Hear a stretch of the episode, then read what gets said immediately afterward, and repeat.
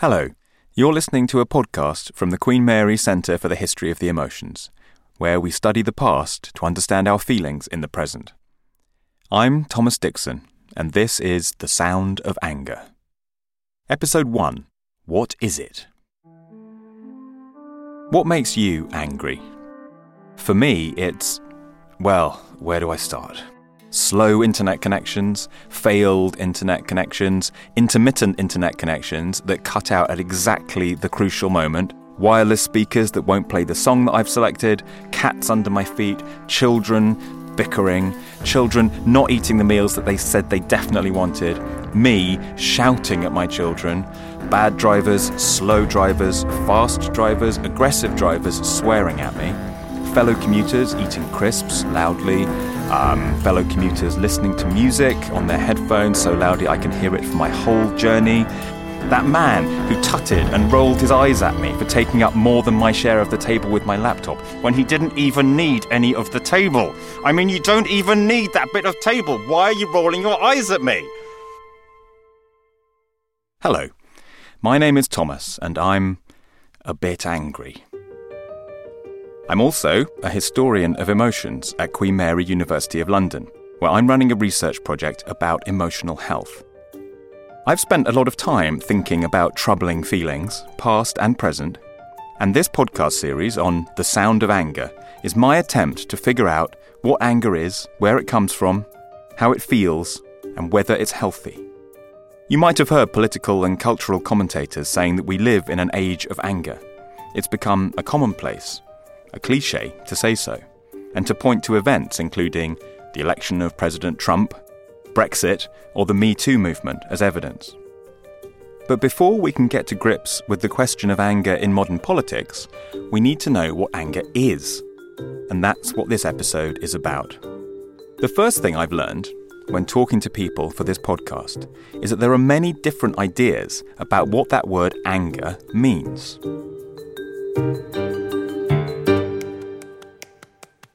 I defy anyone to say they've never been angry. Anger is wrong. That's what I've been trained to think. It is that sense of wanting to let something out. It's a bit like vomiting or something. Because I don't really know what it is. I find it frightening. It's just it's energy. It's, it is a burst of energy. It's like fire. You can cook with it, or you can burn your house down. The dominant view of anger in the last 50 years has been the one expressed there by Professor Kehinde Andrews and Laurie Lichtenberg, both of whom will be meeting again later in the series. That anger is a kind of natural human energy, and it's basically good and healthy to channel that energy and to let it out in various ways. Historically, though, the most influential ancient philosophers of rage and ire, the emotional ancestors of our anger, didn't see it in terms of energy and expression. For them, a desire for revenge was the key thing. In the Iliad, the greatest of all the Greek heroes, Achilles, says that revenge is a bitter gall, sweeter than dripping streams of honey, that swarms in people's chests and blinds like smoke. And it's this image that the ancient philosopher Aristotle uses when he describes the passion of orge, a term most often translated as anger or rage. In a slightly more sober vein, the English philosopher John Locke wrote in the 17th century Anger is uneasiness or discomposure of the mind upon the receipt of any injury, with a present purpose of revenge. Revenge and anger were closely linked in other ways too. Dr. Charlotte Rose Millar is a research fellow at the University of Queensland she has investigated the history of witches and their emotions, including anger. For my people in the 16th and 17th century, anger and revenge, particularly for women, are inseparable. Using anger is to get revenge on something. It doesn't sort of come without revenge. They did feel a sense of anger over a grievance. So often these women are very poor or at the margins of society and they're treated very badly. So some people are slapped, they're spat on, they're ignored, and they're also very impoverished. So for them, they act out on their anger.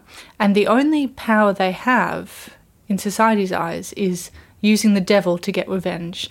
And what's really interesting is as soon as these women give in to anger, the devil appears and says, Ah, you're angry, I can give you the power to act on your anger. So they often have a trigger. So one um, woman is sacked, and that means that she becomes completely angry and she starts cursing and swearing. There's one witch whose child is attacked, and so she takes revenge for the child. She kills all the farmer's pigs and his sows and horses, and they go mad and foam at the mouth and die horribly. So, in the past, to talk about rage and wrath was to talk about revenge, as well as possibly witches and devilry. Our understanding of anger today tends to be shaped by more scientific ideas, and the most influential of those has been the theory of basic emotions. If you've seen the Disney Pixar movie Inside Out, then you'll already be familiar with this idea. In that film, we follow the adventures of the five emotions running 11 year old Riley's brain. They are fear, disgust, sadness, joy, and anger. For basic emotion theorists, that small handful of feelings, plus or minus a couple, depending on the version of the theory you subscribe to, is hardwired into all people's brains the same way it is into Riley's brain in Inside Out. So, according to this way of thinking about emotions, which has been popularized by the American psychologist Paul Ekman, all the varieties of rage and fury in different cultures and different periods are essentially the same. They are all expressions of that basic emotion of anger, a hardwired readiness to fight, which sends blood pumping to my arms and fists and results in a distinctive facial expression. Ah! That's the theory, at least. But not all psychologists are convinced. Jim Russell is professor of psychology at Boston College and a leading international expert on the science of emotions. Does he think that there's a single emotion of anger underlying all the cultural variations? No, I would like to um, distance myself from that view. It seems to me probably part of the problem is we tend to think in terms of nouns and fixed things. And in fact, these are events. And there's just an uncountable number of different events that we label as anger, but they may have nothing in common. There's times when you're angry, but you don't feel all that bad. You're kind of annoyed with something, but you smile and it's okay. Or, or, or, I mean, historically, there's the idea that people really enjoy the thought of revenge. Yes. That there's yes. kind of rather evil pleasure in Right. thinking about, right, now I'm going to get my own back. Right, right. You're angry at somebody, and then they they trip and fall, and you're ah yes, got that person. But um, definitions of anger, it seems to me, always try and find necessary conditions, and there probably just aren't necessary conditions. So there are cases of anger where you want revenge, but uh, other cases where you don't want revenge at all. There are cases where you're all upset, other cases where you're quite calm and resigned to it. So I don't want to think there's some one thing behind all these cases of anger. It's quite a heterogeneous group of events. In the 19th century, Charles Darwin was one of the first people to investigate whether there were any universal ways of expressing emotions. Expressions that were the same in all people, and also even in animals too. You can find out more about that by listening to one of the other podcasts in this series, an original drama by Craig Baxter called Darwin Vexed, in which the famous man of science enlists the help of a pioneering photographer to try to capture those moments of emotional expression. Even Charles Darwin, though, didn't think there was one single emotion of anger, but rather a family of related feelings, including hatred, rage, and indignation. Jim Russell has done extensive research into whether there are such things as universal facial expressions for particular emotions. So, is there a single anger face, for example? Paul Ekman has been studying this for many years, and there is one stereotyped version, which is a frown, wrinkled brow, eyes wide open, teeth bared as if you're going to bite something. But Paul Ekman has also found in his research that there's maybe, I forget, dozens and dozens of variations on this. And so there is no really one facial expression that even the most adamant basic emotion theorist has come up with. I'm trying to do it. Can you? If I, I can't really frown and keep my eyes wide open at the same time. It's raising the upper lids and then frowning and baring your teeth. I wish people could see the faces Jim and I are making at each other. uh, but as you say, even basic emotion theorists admit that there's not just one face. So it starts to unravel right at the beginning. Because I've also seen a version of the anger face with the mouth closed and pursed Right. lips. Pursed lips, yes, Um, that's one of them. so that- or so- there's a Clint Eastwood effect, the actor, and you it's the lower eyelids go up. It's kind of a kind of nasty, right? smoldering kind of kind of anger. Yes. Yeah. Okay, so even at the beginning, we've actually got more than one face. But let, let, let's suppose, go along with the idea there's this one dominant anger face. Now, you've looked at work which kind of uh, suggests that it's not so widely recognized or easily produced as, as the theory would suppose. Well, ironically, the production of this face has been rarely studied. It's simply assumed that angry people must be making those faces. But there have recently been an analysis looking at those few studies that have looked at the production.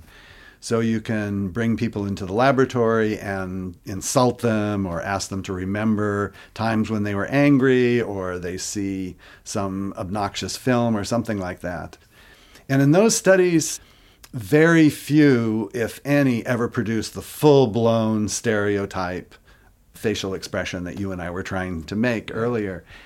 In maybe a third of the cases, 25% to 30%, you see a part of it, maybe the lips pursed or the brows furrowed, and that's about it. So, in the large majority of cases, you find nothing on the face. And I think that chimes with my experience of real life, which is most of the time that I or other people experiencing strong emotions, you don't really show it. Right. It's not normal to go around doing, as you say, these kind of overacted facial I think you'd be expressions. locked up if Yeah. you did, did such a thing. Yeah. But if the idea that everyone who is angry makes an angry face seems unlikely, is there nonetheless a shared understanding of what a stereotypical angry face might look like? I mean, if people are shown a picture of the classic frowning anger face, do they recognize it as anger? According to Jim Russell, yes, people generally do what the basic emotions theory says they should. They look at a big smile and they say, aha, happiness.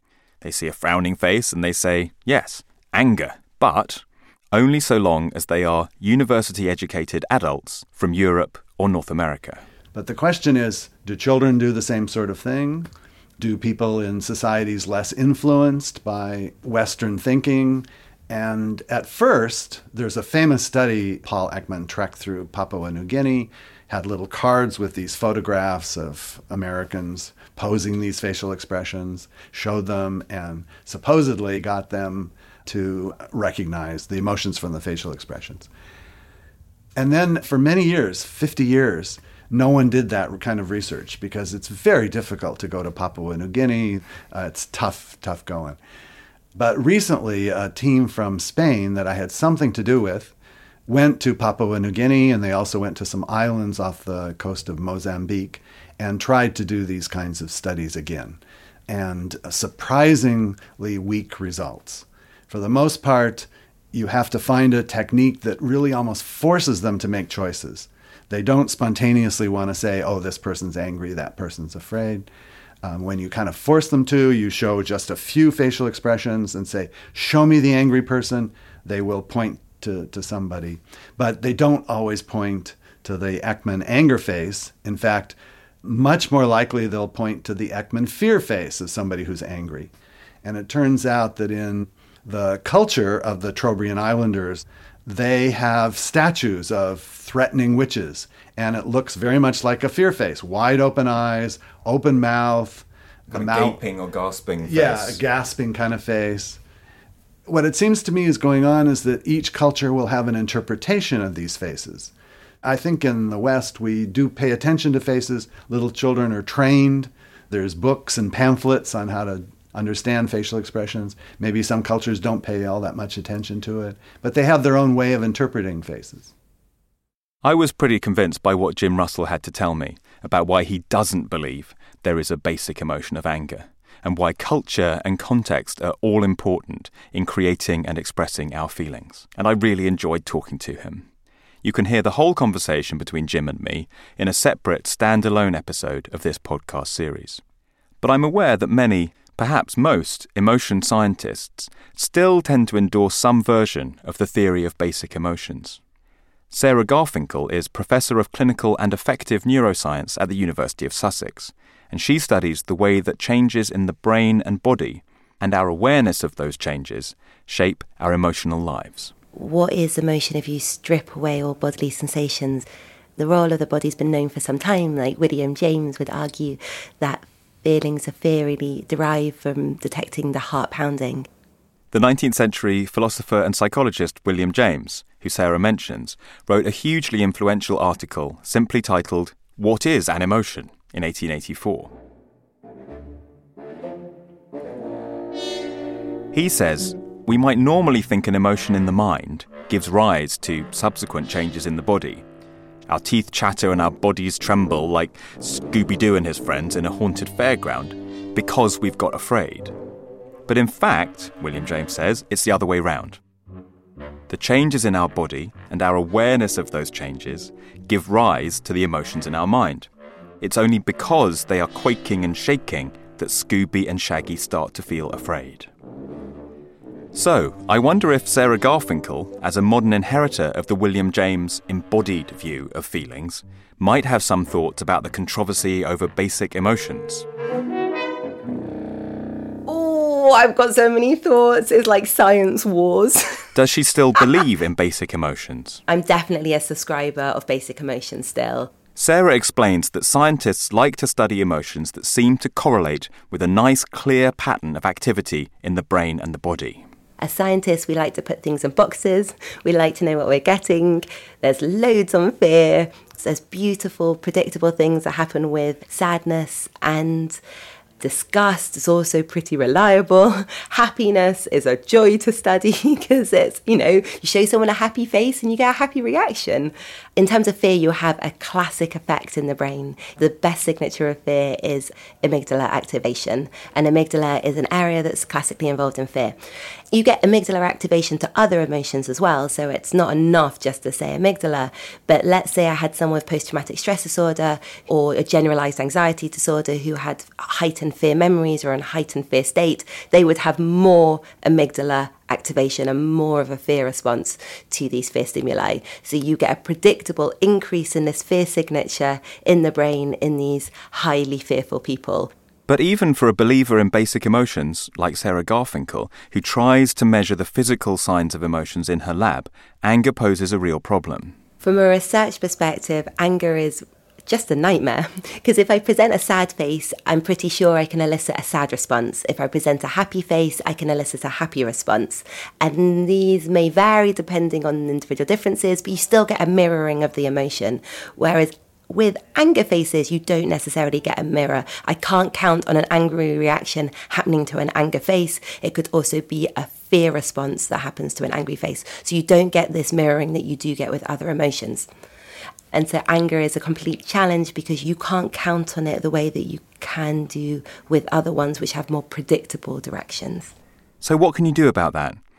How can a scientist like Sarah try to get to grips with anger in the lab? You need to measure a number of other things. You need to measure what emotion people have had in response. You need to measure their personality. So, are they someone who tends to be angry? You need to measure their physiology to see what sort of effect is it? Is it a blood pressure effect? Um, is it potentially not having a bodily effect? So, you get these all these individual difference measures, really making a complex interaction between personality, anger, reaction or behavioral response and brain. So, anger is a badly behaved emotion in the lab. It throws up loads of individual difference and diversity of responses, which makes me think if the attempt to study anger results in such messy results and so much individual difference, then, well, maybe anger's not a real thing at all. Of course, there is an alternative way to explain why it's so difficult to study anger at the neurological and physiological level. And this is where I tentatively disagree with Professor Garfinkel and some other emotion scientists. And that would be that anger doesn't exist as a coherent thing at that level. The reason why it is so hard to pin down in the lab is there is no single it to look for. And yet, there's no doubt that my raging at the internet or shouting at my cats or at my children is, well, it must be something. Jerry Parrott is Professor of Psychology at Georgetown University and is a former president of the International Society for Research on Emotion. So I thought that Jerry, if anyone, should know what anger is. So I asked him. What is anger? Well, I would say anger is an emotion that is following certain rules that are restricted to a, a Western or Anglo European culture, but it has commonalities with many similar emotions in other cultures and other historical settings. I sometimes speak of something that I call ur emotions, an expression that hasn't caught on. Uh, maybe the lesson here is don't use obscure German prefixes when inventing terminology. But what I'm trying to communicate is that there's something to the idea of basic emotions. One can't fail but notice there are anger like emotions all over the world and throughout history.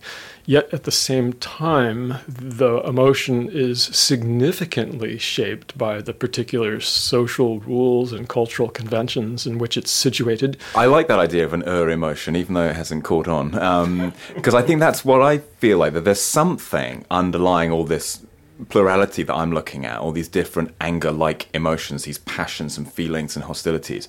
But exactly as you've just said, that we'll never get to it. Whatever that it is, that ur emotion. It's not something that psychology or history or anything can get at, but we believe it's there somehow holding this stuff together. Is that what you think? I, I do. I think, uh, as I sometimes say, the only problem with the idea of basic emotions is that they don't exist. Uh, that is, not by themselves. They can be seen underlying an actual occurring emotion. They're not the same thing. In other words, the idea of a basic emotion is a useful fiction.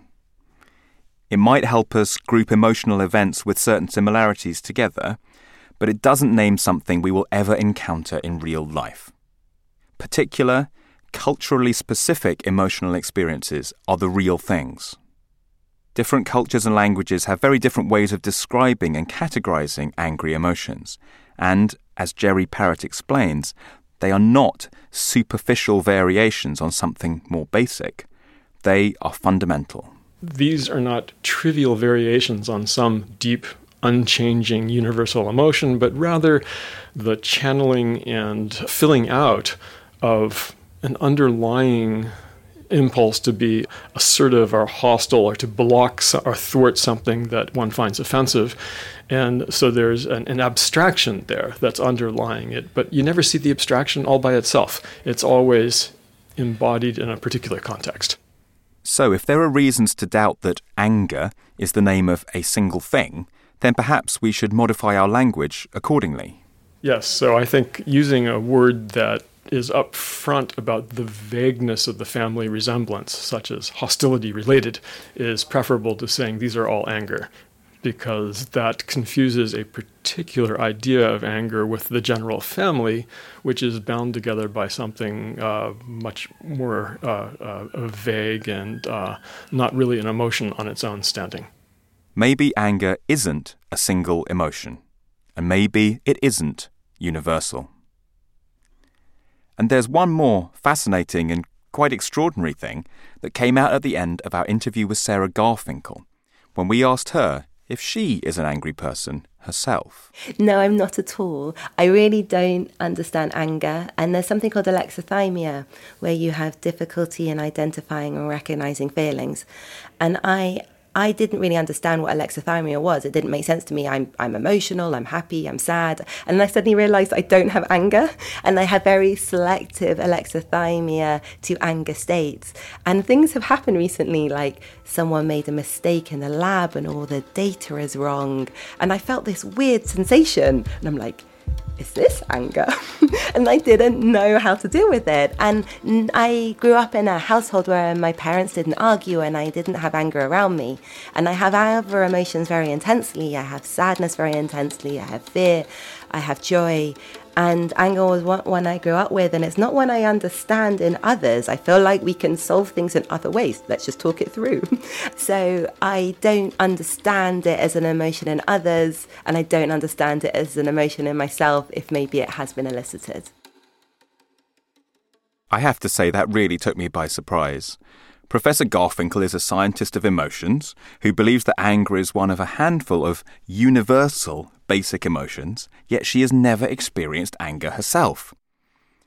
It's striking to me that her belief in anger as a universal emotion is so strong that she's still convinced of it despite her own personal experience, or rather lack of it, of what most people consider anger. In a later episode, we'll be thinking about whether such an absence of anger might be understood in political, moral, or philosophical terms as a state to be aimed at, rather than a psychological abnormality. So, what is anger? Who's right? Paul Ekman, Sarah Garfinkel, and the basic emotions people? Or Jim Russell, Jerry Parrott, and others who take a more culturally constructed approach to emotion? As a historian, I tend towards the Jim and Jerry view that particular emotions are constructions. They are made by particular brains and bodies in particular cultures using the ideas, words, and beliefs available. And it's encouraging for me, as a mere historian, to find that there are scientific emotion researchers out there who agree about that. But there's still that nagging and difficult question to answer about anger. If it's not a universal human emotion, then what is it? Well, to start with uncontroversial facts, anger is an English word. It's a word that, as we've heard, means different things to different people.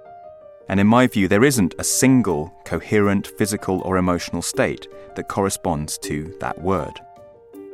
An ancient warrior seeking revenge, an early modern witch killing a farmer's livestock, me in my kitchen shouting at the Wi Fi connection, a scientist unhappy about losing some of her data and feeling a strange stirring. These are not all the same thing, and there's not a physiology or a set of expressions that they all share. But does something, anything, link together those many events and feelings that we label with our poor, overworked term anger? For me, it all comes back to a sort of physical feeling of frustration, with a bit of outrage, a dollop of aggression, and quite a lot of shouting. But how does anger feel for other people? Do they experience it like that or in quite a different way? Well, that's what we're going to find out in the next episode of The Sound of Anger. Thank you for listening to this podcast from the Queen Mary Centre for the History of the Emotions. It was presented by me, Thomas Dixon, as part of the Living with Feeling project, generously supported by the Wellcome Trust. It was produced by Natalie Steed. To hear the rest of the Sound of Anger series, and to listen to our other podcasts, search for Queen Mary History of Emotions on SoundCloud or iTunes, and discover more about our work at emotionslab.org.